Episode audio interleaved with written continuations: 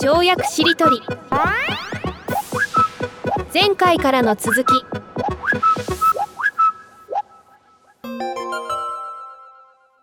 干渉ってね、生存力を低めると思うんですよね。なんかなんだろうな。こう、今時だと、ね、小学生とか、そ外にね、自由に遊びに行かせないとか、なんかそういうのって逆に生存力低めちゃうから、もうちょっと、もちろんあの、なんだろうな、交通事故に遭わないようにとかね、そう、そういうのって教えなきゃいけないことってあるじゃないですか。だけれども、そそういう最低限のあの、ちゃんと死なないあの力っていうのかな。そういうのを与えたら、な結構、めちゃめちゃななんないっていうのは大事なんだけど、自由度を与えた方がたくましくやっぱ育てるのかなってそ、このラインを間違えちゃうと、過保護になっちゃうと余計ね、当たり前なんだけど生存力下がっちゃうから、まあ、それは思いますね。なんか過干渉と無干渉の間の、なんか微干渉みたいなものが多分大事ですよね。なんか西条さんの器とかコンセプトの話もなんか、微妙にちょっと干渉してるけれども、微妙にしか干渉してないから、余白しかな、あとは余白だらけですみたいなことですもんね。だから、教える側とか教団に立つ側の、なんか微干渉のセンスみたいなものってすごい、この学校では特に大事になりそうですね。うん。美観賞、美観心ね。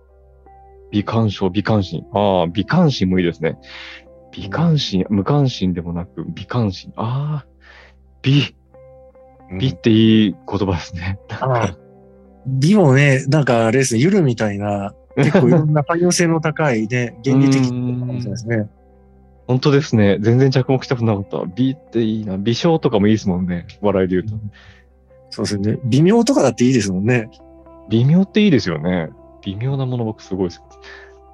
ああ。それってわびさびってそういうことかもしれないですよね。美美の学なんじゃない？学っていうかセンスなんじゃない？かな。いや、あるでしょうね。それは。面白い。うん。えー、なんか、微妙の美の美術とかなんか科目作れそうですね、それこそ。武術でもなく。いいね。いいですね。どういうか、どういう科目か開目検討つかないまま言ってますけど。いや、自分で美術とは何か 全然想像がつかない。いや、今ね、それすごいいいコンセプトじゃないかと思ったのは、はい、その普通だったら、ジャンル縦割りじゃないですか。うん、国語算数とか。でも、ね、その美術みたいなのって、その全て横断する横割りの分け方だから、これって結構過激かもしれないですよ。横割りで分ける。ある一つの貫くコンセプトを頭にその掲げ、看板に掲げて、その中にいろんな、だから例えばゆるもそうだし、ね、くだらないとか、比べないも、全部横貫くから、で、そのコンセプトをもとにいろんなものがシームレスに混ざった、逆に、そう、今の教育の分け方を全く転換する概念かもしれないですね。横で分ける。だから通信簿とかも、横で分けた通信簿、まあ、いらないんだけど、通信簿もまあいらない。もう、まあ、みたいなね。すごい。だから、そういうことですよね。今までは科目とか、要は対象、テーマで、というか対象で決めてたところが国語社会とか、じゃなくて、コンセプト比べないゆる原理とかなんかこう、美とかね。とか、科目 B とかね。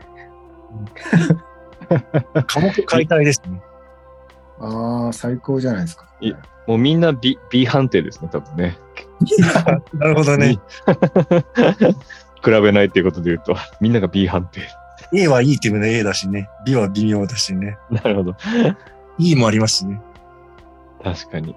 A か B か E しかないっていう。あ、いいですね。それが3組というか、上下がないというか。上下がなくね。うん、ああ。なんか昔、ボキャブラ天国のなんか、出荷なんかにあった、なんかインパクトと、なんだっけ、知的とかで、うん、そうやって分け、ネタの、なんか分類して、で、どこにそれが当たるインパクトと知的の間とインパクトとかなんか言ってた分け方だと思うんですけど、それって多分あれの場合はそのクオリティも判定したかもしれないけど、その、なんだろう、どこに位置するかだけ、なんか反抗して、別にいい悪いじゃなくて、これここに入るねみたいな、そうするとね、なんだろう、評価じゃなくてそれも楽しむみたいな感じの、そういうのもいいかもしれないですよね。まあそれほらいらないかもしれないけど。いいななんか僕、日本昔話の歌の、ビリッコ元気だ一等賞っていう歌詞が好きなんですけど、うん。変な歌詞じゃないですか。ビリッコ元気だ一等賞ってどういうことかなみたいな。ああ、そうなんです。いいですね。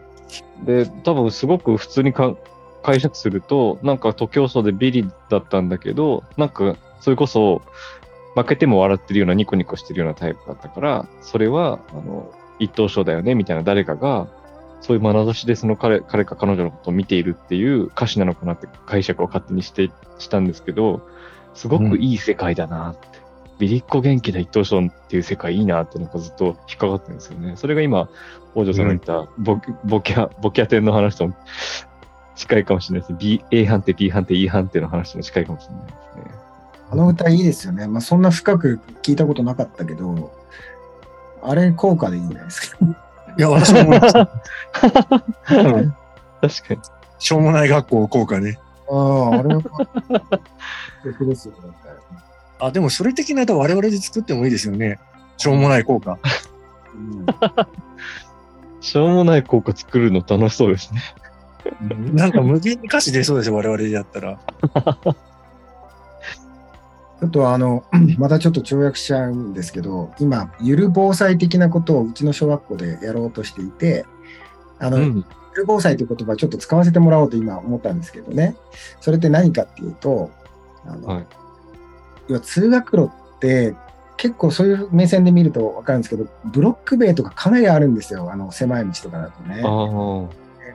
要はあの、なんですか、防災、ゆる防災ウォークラリーみたいな形で、あの親子の絆をはは育むみたいなのをつけながら、うんえー、みみんなでこの通学路の周辺をこう学校で集まってこうみんなでねそ歩いていって、まあ、地図見ながら、うん、これ危ないねとかで地震が起きたらこう、うんうんいいですね。ここから離れようとか、まあ、こここだとちょっとガラス落ちてくるよねとか、そういうの自分でちょっと考えながらねあのコンセプトだけ与えてもう自由に回って、まあ、帰ってくる。で、そこでちょっとシェアをしてみたいなね。で、うんうんうん、まあ、あの、カエルキャラバンってすごい成功している防災のプログラムがあって、で、それってあの、それに参加すると、背景を言うと、防災って防災村みたいに言われて、どんどんおじいちゃんおばあちゃん決まった人がちょびっとの人が、まあ、毎年繰り返し受けてて、子供誰もいないみたいなのがまあ現実なんですよ。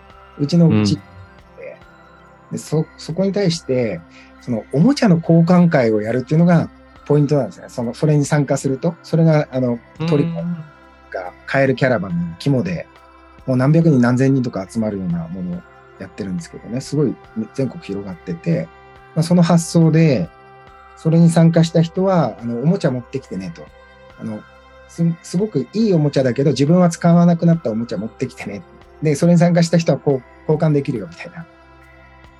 やろうってなったんですね。で、今、あの進めてるところなんですけど、うん、ちょっとその町内会長さんがやっぱりちょっとゆると反対側の方で、あの、お土産を用意しなきゃいけないから事前に人数を決めてほしいとか、ちょっとそう、うんうん、不平等になるからみたいな平等主義みたいなところちょっと、なんか真面目なんだけど、とらわれすぎちゃっていて、うん、だけど、それで震災の現場とかでは、なんかもう誰にも布団はあるけど不平等になるから誰も配んないみたいなことがね、起きてたわけだから、かえってなんか、そういう時も本当は緩い方がね、なんかいいんだけどな、みたいな。うん。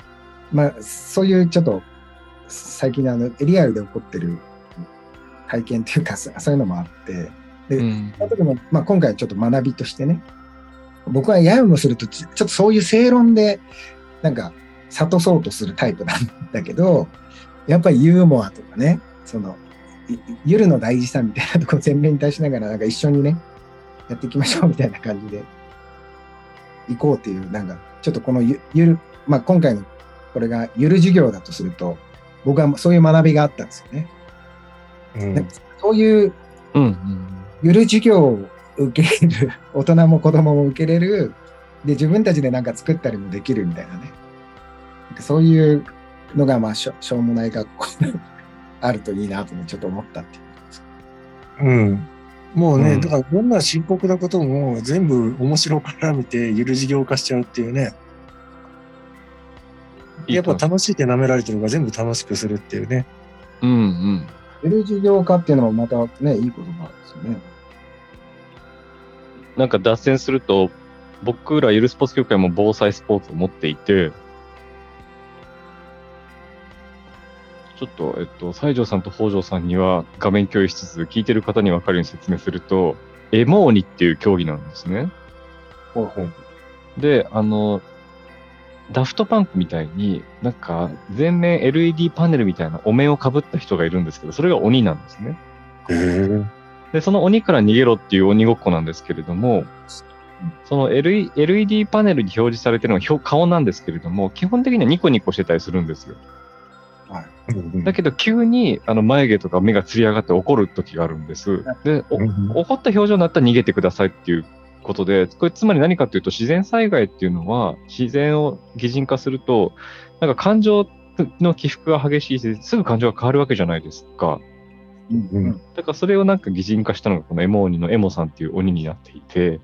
へで、初めは実はそのエモさんも含めて車座になって座るんですよ。で、ワイワイ話すんですよね。うん、でも、表情が切り替わった瞬間にエモさん以外の人は避難所に逃げるみたいな感じで、で、捕まったらアウトみたいな競技なので、あの、実は本当に防災訓練そのままなんですけれども、だけどなんかなるべく防災訓練職を減らすというか、まあちょっとユーモラス、エモさんみたいな、なんかユーモラスの人を設定したりとか、さっきまで車座で一緒にニコニコしてたエモさんが急に怒るみたいなのって、ちょっと滑稽でもあったりするんですよね。なんか落差があるから。そういうのもすごく面白いし、あと車座になってる時に何を話してるかっていうと、なんか例えばその地域の避難所の話をしたりとか、実はちょっとそこでインプットの時間っていうのを設けていて、だからそれも、あの、なんか、あの、えっ、ー、と、防災とかにつながる、なんか知識を入れるための座学を受けましょうだとみんな受けないから、そのスポーツの中で、うん、あの、ナッジ的になんかもう車座になって話すみたいなことを入れることによって、で、突然表情変わったら逃げてくださいねみたいなルールにすることによって、座ってる間はなんかもう自然とはなんか防災力が高まるようなリテラシーが上がるような話を聞いてしまうみたいな状況を設定していて、だからなんていうの僕らが防災訓練をちょっと解釈すると、なんかこういう形になりましたみたいな、ちょっとあの、せっかくなので紹介しました。素晴らしいですね。いや、お見事。いや、これ見て思い出したのが、思い浮かべたっていうか、教会の壁画を思い浮かべたんですけども、はい、昔識字率が低い頃、その聖書を教会でね、あの教えたい時に、字がわかんない人に伝えるために画家さんにプレスコ画とかで、まあ、聖書の物語を変えてもらってそれで伝えるっていうことをね、やったっていう歴史がありますけども、うんうん、それと似てますよね。うん、確かに。ついて、これが危険だっていうふうに教えるよりも、体感を通じてこういうものだよって言った方が楽しみながら伝わるから、そういうコンセプトで言うと、まだいろんな可能性がありそうですよね。そのスポーツに変えるっていうことを澤田さんがされただけじゃなくて、なんかそれを、しかも大事なのはスポーツとセットでみたいな楽しいスポーツしながら説明を聞こうっていう抱き合わせじゃなくて、スポーツそのものの構造に説明が入っているというのが一個進んで優秀だったんですよね。うん、本当そうですね。概念化してるスポーツで。うん。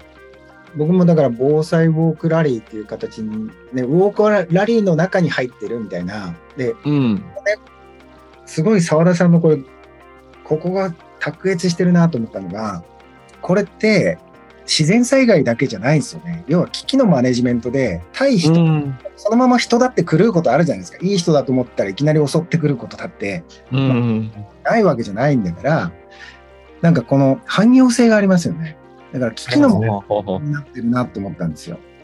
うん。気象としては今日変貌する自然、人間も自然だから、それに対してちゃんとあの、正常性バイアス働かせずにね、やっぱおかしいと思ったら、今まで信じてた人だって逃げなきゃいけないよ。先生だって逃げなきゃいけないよとかね。例えば。うんうんうんうんし、やっぱりその、なこれ何、何かって言ったらいいのかなというのをちょっとお二人にお聞きしたいと思ったんですけど、だから逆に今の防災は防災訓練を前面に出すことで誰も来ない。で、空洞化してるんですよね。うん、で、あの、であり、防災訓練のための防災訓練みたいな、やりましたみたいな、形骸化している。それに関しては、まあ、僕はなんか人間の本質とかその本質に沿うことで、なんていうかな、実質的にみんなが来たくなって、それでやってみたら楽しいみたいなね。で、それがあの結果として生存とかにもつながっていくみたいな、なんかそういうことをこう通底してるなと思ったんですけど、これって何かしてるんですかねまあ、なんかコンセプトありそうかな。なんかその、いわゆる北風と太陽の構造ですよね。防災訓練しましょうみたいなストレートなアプローチっていうのは、なんか、あの、旅人のコートを力ずくでストレートに脱がせようとする北風みたいな存在だけれども、西条さんがやろうとしてるウォークラリーとか、ある種太陽的なアプローチで、なんか気づいたら旅人がコートを脱いでいた。気づいたら参加者がなんか防災リテラシーが上がってたみたいなことですよね。例えばなんか、これはなんか、いわゆるナッジって言われてる領域なんですけれども、なんか、例えばコロナ禍で、なんだっけ、病院の入り口にトリビの泉の模型みたいなのを作ったらみんなが口の中に手を入れるたくなるじゃないですか。そしたらその中に消毒液がセットされててみたいなことが話題になってたと思うんですけど、だからなんかそういうナッジ的な要素っていうのは本当は真面目なものにこそ必要ですよね。あと、例えば腕を今から5分間で66回上げてくださいって言われたらきついけれども、実はラジオ体操ってあの 5, 曲 ,5 曲の中で、あ、ごめんなさい、5分っていう1曲の中で66回腕を上げてもらってるんですね、参加者に。だからラジオ体操もある種ナッジ的なアプローチとも言えるし、まあそれがつまり北風じゃなくて太陽的なアプローチ。でもなんか意外とその太陽的アプローチの重要性っていうのもあんまり語られてないんですよね。あのなんかクリエイティブ業界でめちゃくちゃもちろん語られるんですけど、例えば CM を作るときに、じゃあビールの CM を15秒作るときに、買ってください、買ってくださいっていう、なんかストレートななんか告白だと、なんかうるさいな、みたいな思われちゃうわけじゃないですか。だからそれこそ15秒の中で笑わせたりとか、なんかちょっとハッとさせたりとかして、結果的にそのビールを好きにさせるっていうのは、まさに太陽的なアプローチというか、だからもっと太陽型のなんかクリエーションが増えていくといいですよね。特に真面目な領域で。ソーラーアプローチですね。ソーラーアプローチ。なるほど。うん、なんかだから防、防災とかももっと、さっきの西条さんのやつ僕すごくいいなと思ったんですよ。で、なんか、えっ、ー、と、危険、危険コレクションっていうなんかスポーツにするとどうですかね？なんか。ああ、なるほど。面白い。なで、なんで、想像力を超働かせて、あの、普段ね、毎日通ってる通学路って、普通、普通に考えると危険なんてないと思っちゃうけど、危険をコレクションしてっていうお題が出されると、なんかそういう目で世界を見て、もしかしたら大人も気づいてないようなリスクに子供が気づくかもしれない。ちょっとその、例えば、コレクションの数に応じて、なんか、追加でもらえるよみたいな。時ね。なんか、そのセンスで、た、例えば、その、えっと、その、危機管理なんとかスペシャリストみたいな人に入ってもらって、通学路のリスクチェックみたいなのをしてもらって、ここのブロック塀がとか、ここのグラス、窓グラスがみたいな、で、それを 専門家の人にスコア化してもらう。これはね、気づいたら10点ですよとか。で、もしですね、子供がその専門家が拾えてなかったリスクを拾えてきたら、もうそれは20点ですとか、そういうふうに多分明確にスコアっていうのも出せるので、なんかゲームとしても面白いかもしれないす。ごい。これ、あれじゃん、ゆるスポーツじゃないですか。ゆるスポーツなんですかゆる防災ですね。うん。危険。ゆるイベントっていうかね。危険コレクション。ね、ある種のスポーツですよね。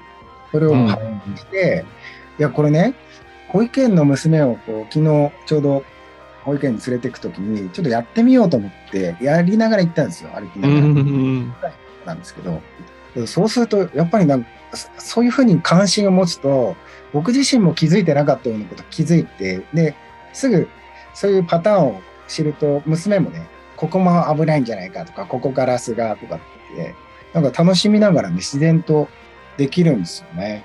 でも、目線で見ると結構ブロック塀って縦になってるから存在感あんまないんだけど、薄いんだけど、これ横に倒れてくると結構な幅になってんなとか、なんかでそその、まあ、やっぱさっきセンスが素晴らしいと思ったのは言ったのはじゃあ今までの防災訓練って何やってたかっつったら参加した子にはお菓子あと大人には洗剤を配ってると。でその個数を把握したいからあの事前に人数を決めてもらわないと困るって話だったんだけどいやいや戦後じゃないからあのお菓子困ってるあの欲しいから行きたいっていう子供はいないし洗剤欲しいからって忙しい中行きたい親もいないから、やっぱりちゃんとその本質的な関心を捉えないと、うまくいかないですよね。昔のやり方の踏襲だけだとね。っていうのも改めて思います。うん。素晴らしいアイデアですね。あの、うん、いや、この言葉、危険コレクション。危険コレクション、ちょっと最後にびっくりマークをテンション的に入れたいですか？なるほど。危険、危険コレクションみたいなノリでやりたいっていうか。うん、でもなんか西条さんの大元のそのなんかウォークラリーしながらっていうのがやっぱすごいいいなと思ったんですよね。ああ、それは、それはすごくやったことないけどやったらいいんだろうなってなんか思ったというか。うん、それがね、あの校長先生がなんかあのトライアスロンの全日本ランキングで2位とかになったことがある人なんですよ。マラソンとか その感じがすごい合うなと思ったんですよね。であのその根性先生が、まあ、先頭に立ってというかね、オークラリーとかとなんか相性が、関心の相性も合うし、これはいいんじゃないかなと思って、まあ、今その準備というかね、チラシをちょっと作ってるところなんで、ちょっと原案ができたら澤田さん見ていただいてもいいですか？あの、そういうチラシで、大体あの、学校で配るものって響かないように作られてるんですよね。あの、通学路点検みたいな言葉になっちゃうんですよ。うんこれだともう来ないから、なんか本当にできるだけ響く、なんか行きたいって子供が思う、なんかそういうチラシしたいなと、まあ、学校で配ってはくれるんですけど、まあ、こっちで作ることになってて。あとなんかウォークラリーから発生したダジャレネーミングを思いついたんですけど、なんでしょう？今ちょっとチャットで送ったんですけど、なんか危ない時ってウォーって言うじゃないですか、多分。だから。最高。あなたの街とか通学路にある、いざとなった時に危なそうなウォー、ウォーを探してくるラリーっていうか。なるほどね。へえ。すごい。うん。すいません。あの、ただのダジャレなんですけど、ちょっと思いついたんで。やっぱ大事ですよね。いや、やっぱりなんか北条さんが前言ってた、ダジャレは、ダジャレが帰ってきた歴史もあるよね、みたいなことで言うと、うん、ダジャレって本当に、あの、ダジャレもユーモアだし、あダジャレ、ダジャレとユーモアってね、かなり重なってると思うんですけど、ダジャレは馬鹿にならないですよね。うん。そうですね。ダジャレ舐められてますね。舐められてます。こう、まあ、それをやって帰ってくるわけですよね。で、な何か所見つけたとかっていう、あの、チームごとに分かれてこうシェアしてもらおうと思ってるんだけど、うん、こんなの見つけましたって言ったらみんなでウォーって言って、ウォーラリー。確かに、すごい思わぬ、思わぬものを見つけたら、うおーって大きそうですね、歓声が。うわー。で、やっぱあ、それ、ああ、面白い。うん。それ、いいですね。結果発表後に、ウォーって絶対言うって、盛り上がらざるを得ない構造になるから、すっごい楽しそうですね。うん、これいいわ。結果発表が一番盛り上がる。うわーって。うん、なるほど。プレゼント交換で、いいものもらえた時も、おーって。プレゼントを。あ、なるほど。ね。その、町長さんケアも含められるわけですね。町長じゃなくて、えっと、町内会長あそうです。まあプレ、プレゼント交換はもうね、あの、あ、そうか。というか、まあ、うん、持ってきたもの同士でやろうと思ってるんですけど、うん、結構、あの、家にあっても使わなくなったスイッチのソフトとか、いろいろ提供してもいいっていう人は多めにちょっと持ってきてもらって、それでなんか、あの、ウォーが多い人には、なんか危険コレクションでウォーがすごい多かった人には、そのスペシャルな交換とプラスアルファのやつももらえるみたいな。ああ、面白い。楽しいですね、なんかそれ。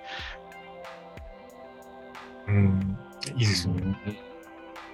あと、実現不能なんだけど思いついたアイデアがあって、なんかその危険の概念を、なんかモンスター化したイラストのカードかなんかを用意しておいて、うん。それで、あの、コレクションで持って帰った危険が、そのカードのと合致してから、そのカードを上げて、カードコレクションと一体化させてるみたいなね、まあ、それ予算とか手間かかるから、無理なんだけど。いいですね。あ、それはすごくいいと思う。それすごい、あの、ピカチュウ的、あ、いや、ポケモン的な。小学校では絶対できますよね。っていうか、それ、僕らで用意するんじゃなくて、書いてもらえばいいですよね。時間がある。うん。こんな、例えば、この場合、その壁、塗り壁じゃないけど、そういう壁だけじゃなくて、なんかこ、ここの信号待ちのここ、ここの場所ってガードレールがないから突っ込んできたら危ないとか、なんかあるじゃないですか、いろいろ。うん。あの、危険モンスターを、なんかこう、擬人化してとか、モンスター化するってことですよね。それを。ポケモン。ポケモン。ポケモンみたいなのが出たな。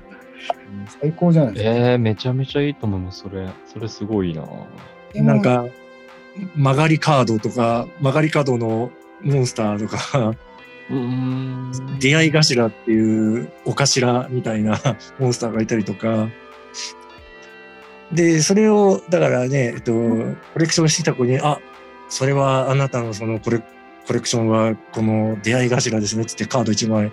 子供ってね、コレクション好きだから、チャッチー飲んでも、それこそ、なんか、ね、あの、紙かなんかにプリントアウトしたのをハサミで切って、カード代用的に渡すだけでも、やりがいになるかもしれないですね。ゆるキャラでもいいから、なんか絵描ける人に描いてもらって。だから募集し、最初にね、あの、書いてくれるとさらにこれもあるよみたいな、なんか、そういう文脈で、で書きたくなるじゃないですか。自分が見つけたキャラを作ってもらって、でそ今後なんか使える本当のキャラが生まれてくるみたいな。あら、それいい。ケモンなるほど。すごいですよ、アイディアが。うん、今のいいっすね。要は自分が採取してきたモンスターの名前をつけて発表みたいなのってすごい楽しいですね。はい。なんかやりがいになるかもしれないですね。クリエイティブ楽しいな。これは楽しい。で、うちのその、保育園の妹、ポケモンが大好きでね。あ、わかった。ポケモンウォークだ。ケモンウォークって言えばいいんですよ、だから。ポケモンウォークね。おお。ポケモンウォークみたいに。もう完全に、そう、そういうやつですよね。うんポケモンウォークいいっすね。楽しそうですよね。楽しそう。楽しそう。えー、すごいいいなこれあの、本当校長先生もね、すごい乗り気なんで、ちょっとあの、今書いてる本にもね、実例としてこう書きたいと思ってて、いい、すごいいい例になると思って。それで、今、あの、防災訓練に人が集まんないっていう課題を、まあ、その校長先生が素晴らしくて、同じ日にやって、最初にこの、これをやってね、その流れで、防災訓練にも出ると、もうもう一回、あの、交換できるみたいにすると、誰も参加してない防災訓練の方にも人が集まるんじゃないかって言って、まあ、ちょっとそういう話でなってるんですけどね。その、僕らとしては協力したいんだけど、ちょっとその、町内会長さんがそこで 不平等になるから、えー、なんか防災訓練の方ではプレゼント交換をなしにしてほしいみたいなこと言って、いやいや、それなしにしたらまた誰も行きませんよ、みたいな。ポケモンウォークいいっすね。あと安全も同時にコレクションして、うんこれをやったら安全みたいな。で、安全のカードもね、安全の神様みたいなカードを作っといて、なんかカードカテゴリーを増やして、なんかビックリマンの悪魔とね、天使みたいに。あ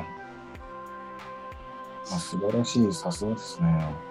な、なんかいい名前ないですか？キケモンに対して。安全。安全。なんか、安心なに善人の善とかもあるかなと思ったけど、まだちょっと常が甘いなっていう感じはしたんですよね。安全、安全とキケモンを集める。ケモンに対しての安全ですよね、こう。そう、安全の、だから、あれですよね。離れる。壁から離れる。うんうんうん。これ、これなんでここれを提唱したかっていうと、学校教育って先生の指示を待って避難訓練とかなんだけど、うんうんうんいない時もありますよね。通学路であの起こることだってあるし、うん、そもそも6年間で起きる可能性はあんまりないかもしれないけど、100年で見たら必ずどっかで巨大災害遭遇するわけで、うん、時に助けがかるようなにするっていうのが、まあ、本当の防災教育だと思うんですよね。で、その契機となるようなね、ことをやった方がいいんじゃないかっていう、まあそういう発想だったんですよね。うん。で、それがやっぱり楽しさと、やっぱ自主性というか、自分で考える。で、一回なんかこれ、一回それやったら、新しい街に行ったりとかしても、なんか自然にこうチェックするようになるんじゃないかなと思って、ある程度。いや、いい。ごめんなさい。僕、キケモンをずっと聞き逃していて、ポケモンというふうに脳内変換したけど、キケモンってすごいですね。キケモン、キケモンか。キケモンスターの役ですね。キケモン、キケモンか。いいなそう、それと対立する、なんか、安心の概念のいい言葉、沢田さんないですかね？あ、わかった。安心の安全に神で安心はどうですかね？安心コレクション。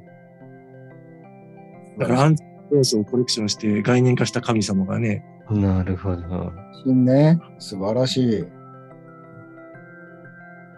安心の中の、じゃあ、その一種が安全です。よくわかんないけど。広すぎか。いや、何がすごいって、これまで、あの、動物園っていうフィールドがあったのが、今日、その、キケモンと安安全ってまたその中に山ほどキャラを詰め込めそうなフィールドが誕生したっていうのはすごいと思いました。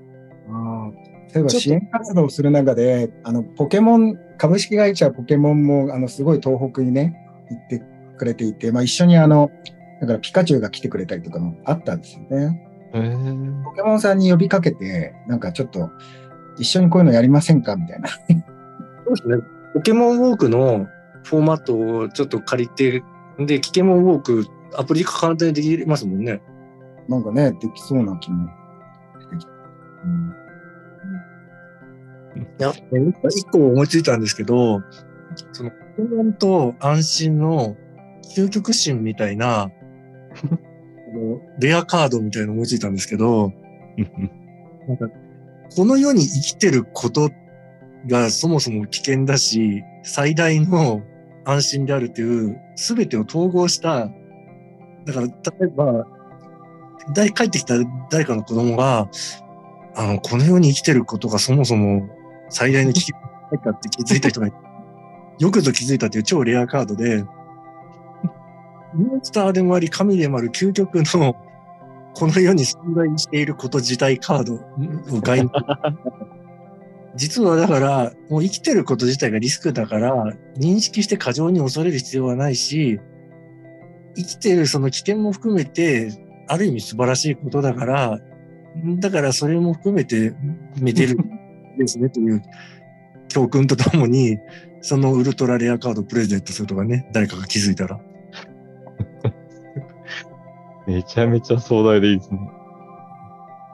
防災訓練からなんかもう、この世に生きるなんか、コアまで教わってしまうみたいな。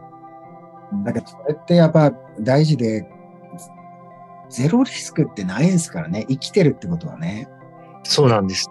リスクをね、目指すと、さっき僕が言いたかったのが、それ目指すと、かえってリスクが増えるんですよ。体制がなくなっちゃうから。ああ、そっかそっか。だからといって、あの、完全に放置も危ないじゃないですか。子供って本,、うん本当に結構時間をかけて何年も教育しないと飛び出しますからね、簡単にね、パってね。うん。うんやっぱ B ですかね、B リスク？B リスク。うん。ゼロリスクを目指すんだって B リスクぐらいがいいっすけどね、多分。こういう、うん、素晴らしい。B ってだから結構すごいかもしれない。うん、そう。ゼロリスクは目指しちゃダメなんだよな。ダメダメです。いや、それは自然と、例えば交流するとかを断絶を意味しちゃいますからね。木登りのリスクだし、川遊びもリスクだから。あと、親のがいないところで遊ぶのもリスクみたいになるじゃないですか。ね。うん、うん、うん、うん。それが狂っちゃってるんですよね。そう、親がいたら、じゃあ、本当にゼロリスクなんですかって、そんなわけもないし、うん、究極的にはね、ゼロにはできないからね、そこはもう明らかに見るしかないっていうかね。うん、そういうあなたに生きてること自体がリスクカードをね、見せてあげて、リスクなんだから、どこに取るかのセンスは永遠の微調整なんだよっていう、あ、これも美ですね。調整微調整。あれですね。じゃあもう、あの、そのレアカード出た時には、北条さんの、あの、体を考えるもセットでプレゼントしましょう。いいですね。うん、2冊あげましょう。上達路もあげましょう。はい。あげましょう。うん。そしたら褒め出しの技術もあげましょう。あと、クライシスマネジメント本質もあげましょう。あれですね。なんか、そういう、なんか特別賞みたいな感じでね、なんか、うん、からこれをプレゼントみたいなのあってもいいかもしれないですね。いや、特にクラシックマネジメントなんかね、そのまんま確かに確かに。うん、確かに。ちょっと分厚すぎるから。子供読めないって、ね。子供がどうかな。で、北条さんの本は全部全ルービーだしね。うん、ね。いいかも。全ルービーは僕も次のこのね、新書ね、ちょっと、あの、編集者の方に相談してるんですよね。できないかっていうことで。うんうんうんうん。子供にも読んでほしいんでね。通るといいですね。うん。なんかこの美の思想が今回入ってきたら、微調整の意味がちょっと変わってきました。ああ、永遠の微調整の意味が変わってきましたか？ななんだろう。今、美の思想って言ったけど、なんか、これって日本的だし、すごいいいっすよね。うん。あと、微妙に調整するんじゃなくて、美に向かって調整するっていう微調整とかね。微妙にわざとしていくっていう。うん、うん。いろんなことを微妙化するっていうのが微調整ね。微妙ってのは本当なんか違った意味に見えたけどな。うん。うん微妙な妙って妙ってね、いい意味ですもんね。そうそうですよね。あ、本当美の妙ですからね。本当ですね。いい意味のはずですよね。良心ですよね、もう、もはやね。神的な、なんかぐらいすごい、微妙、二大心みたいな。だからそのね、美って、いやさすが澤田さんがね、これいいなって言ったの本当に結構汎用性高い、なんか、これまでよりもね、この美という言葉に対する認識を改める使い方ができそうですよね。それで今、僕は一人で板書もしながらこれやってるわけですけど、ビートの字をずっとなんか並んでるのを見ると変な、変な、こんな字だったんだ、みたいな。ディスタルト崩壊が始まりましたね。ビビッときます。そろそろ、ビビッと。対戦いきますか？はい。うん、うん、うん。いや、この美が、美がいいなって思ったのが、その、思考が走り始めるというか、なんか美、え、なんだっけ、美鑑賞とかってどういうことだろうって考えざるを得なくなるから、で、この世界っていうのは基本的には人を思考停止させるものが多いわけじゃないですか。まあ、SNS とかゲ、まあ、あの、ある一定のゲームとかは多分そうだし、教育自体、戦後教育自体がある種思考停止を戦略的にさせて、部品として人を扱うみたいな。だから逆になんか思考停止の逆のなんか思考をドライブさせるものっていうのが個人的にはすごいやっぱ好きで、で、美っていう概念自体が、なんか思考がドライブせざるを得なくなるからすごくいいなって思いましたね。なるほど。そっか。思考ドライバーっていうものをみんなでコレクションするのですね。あ、それめちゃくちゃいいと思います、本当に。うん、あなたのね、せな周りの思考ドライバー探しみたいな。それいい。思考ドライバーコレクション。うん。これ一つのテーマになりますよね、跳躍しりという。思考ドライバー。ね、あとね、このコレクション自体が、なんか、いいと思った。なんとかコレクションな気がする。それこそ本末転倒学もね、本末転倒コレクションですしね。そうですね、まさに。あ、そうそう、ちょっとご報告なんですけど、あの、この前ですね、本末転倒学をゼミでやったんです。ええー、すごいですね。これがね、盛り上がる。面白かったです。へえ。まあ、本当何も考えずにやったんですけど、学学ということは原理があるはずだし、あとパターンと類型化があるはずだし、あと具体例があってとか、なんかそういうふうな、まあ、なんていうかね、額としてのひな形みたいなのちょっと最初にフレームワークみたいなのをちょっと示してあこれはこれはパターンあこれ原理じゃないかみたいなね感じでねやってって面白かったんです。それをもう本当にこの跳躍しりとりで生まれたコンセプトをそのままやってみて、うん、えー、なんかすごい気になります。どう盛り上がったのかとか、また別の機会でもぜひ教えてください。うん。いや、よかった。気になる。即実践。いや、即実践する場があるっていうのは素晴らしいですね、西条さんの。